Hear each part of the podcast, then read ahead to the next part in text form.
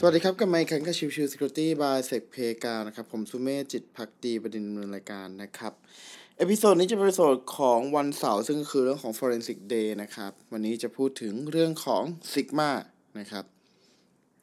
ถ้าเราเคยทำในตัวของ SIEM ในแต่ละที่นะครับ ส่วนหนึ่งเลยที่เราจะเคยคุ้นเคยกันก็คือเรื่องของการ create ส่วนของ alert ต่างๆนะครับ ซึ่งแน่นอนว่าไอการ alert ต่างๆ ที่ว่าเนี่ยมันก็ขึ้นอยู่กับตัวของเซียมว่ามันจะมี pattern หรือมี format อย่างไรนะครับ เพื่อจะตรวจสอบพฤติกรรมที่ผิดปกติได้อย่างทันท่วงทีนะครับ ทีนี้ถ้าสมมุติว่าเรามี CMA กับ CMB แล้วเราอยากจะ convert ตัวของการ search string หรือตัวของการ alert นะครับ จาก CMA ไปเป็น CMB เนี่ย คือยี่ห้อ A กับยี่ห้อ B เนี่ย มันเป็นไปได้ยากถูกไหมครับ ดังนั้นเนี่ยมันก็เลยมีการคิดตัวของ format ตัวกลางขึ้นมานะครับ ซึ่งนั่นก็คือ Sigma นั่นเองนะครับ Sigma เนี่ยเป็น format กลางที่ทุกคนสามารถที่จะใช้ในการตรวจจับ signature ของ log ได้อย่างตรงไปตรงมานะครับ โดย rule format ของตัว Sigma เนี่ยมีความยืดหยุ่นที่สูงมากนะครับ ง่ายต่อการเขียนแล้วก็log เนี่ยจะเป็นประเภทใดก็ได้ขอแค่ตัวของ SIEM สามารถอ่านได้ หรือแม้กระทั่ง คนนี่แหละ คนที่ทำตัวของ Sigma rule เนี่ยสามารถอ่านมาเป็น plain plain text ได้ แค่นั้นก็พอนะครับทั้งนี้เนี่ย Sigma นะครับถูกสร้างโดยมีจุดประสงค์เพื่อให้ researcher เนี่ยสามารถที่จะเขียน rule โดยที่ไม่อ้างอิงกับแพลตฟอร์มใดทั้งสิ้นนะครับ ขอแค่เป็นเรื่องของการคอนเซปต์ในเรื่องของการตรวจจับพฤติกรรมที่ผิดปกติให้ได้เท่านั้นเองนะครับ ซึ่งในตัวของ ตัว Sigma เนี่ย การที่คน Sigma Sigma ขึ้นมาก็จะมีตัวที่ชื่อว่า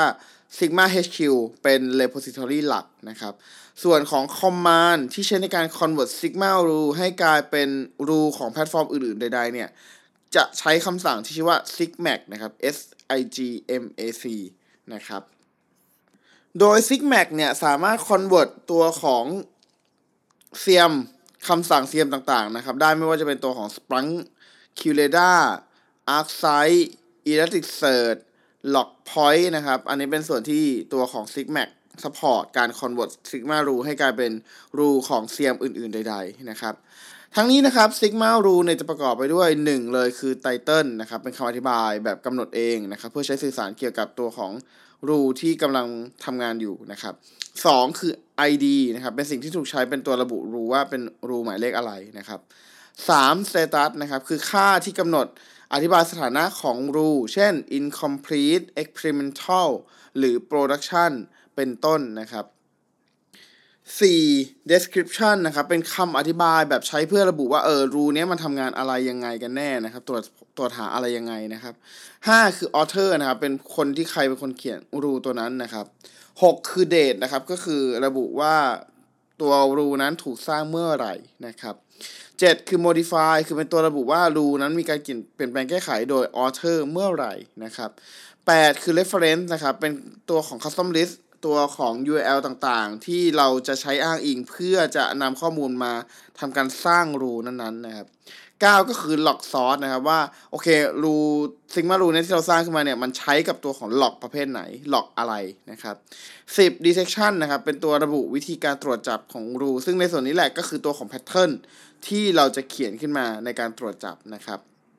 ซึ่งภายในตัวของ detection นะก็จะมีเรื่องของ selection มาเกี่ยวข้องว่าโอเค เราจะหยิบจับในส่วนไหนมาทำการวิเคราะห์ หรือว่ามามามาตรงกับ pattern การ detection นะครับ แล้วก็มีเรื่องของตัว parent underscore domain นะครับ เป็นตัวระบุที่เกี่ยวกับ log field ว่าเป็น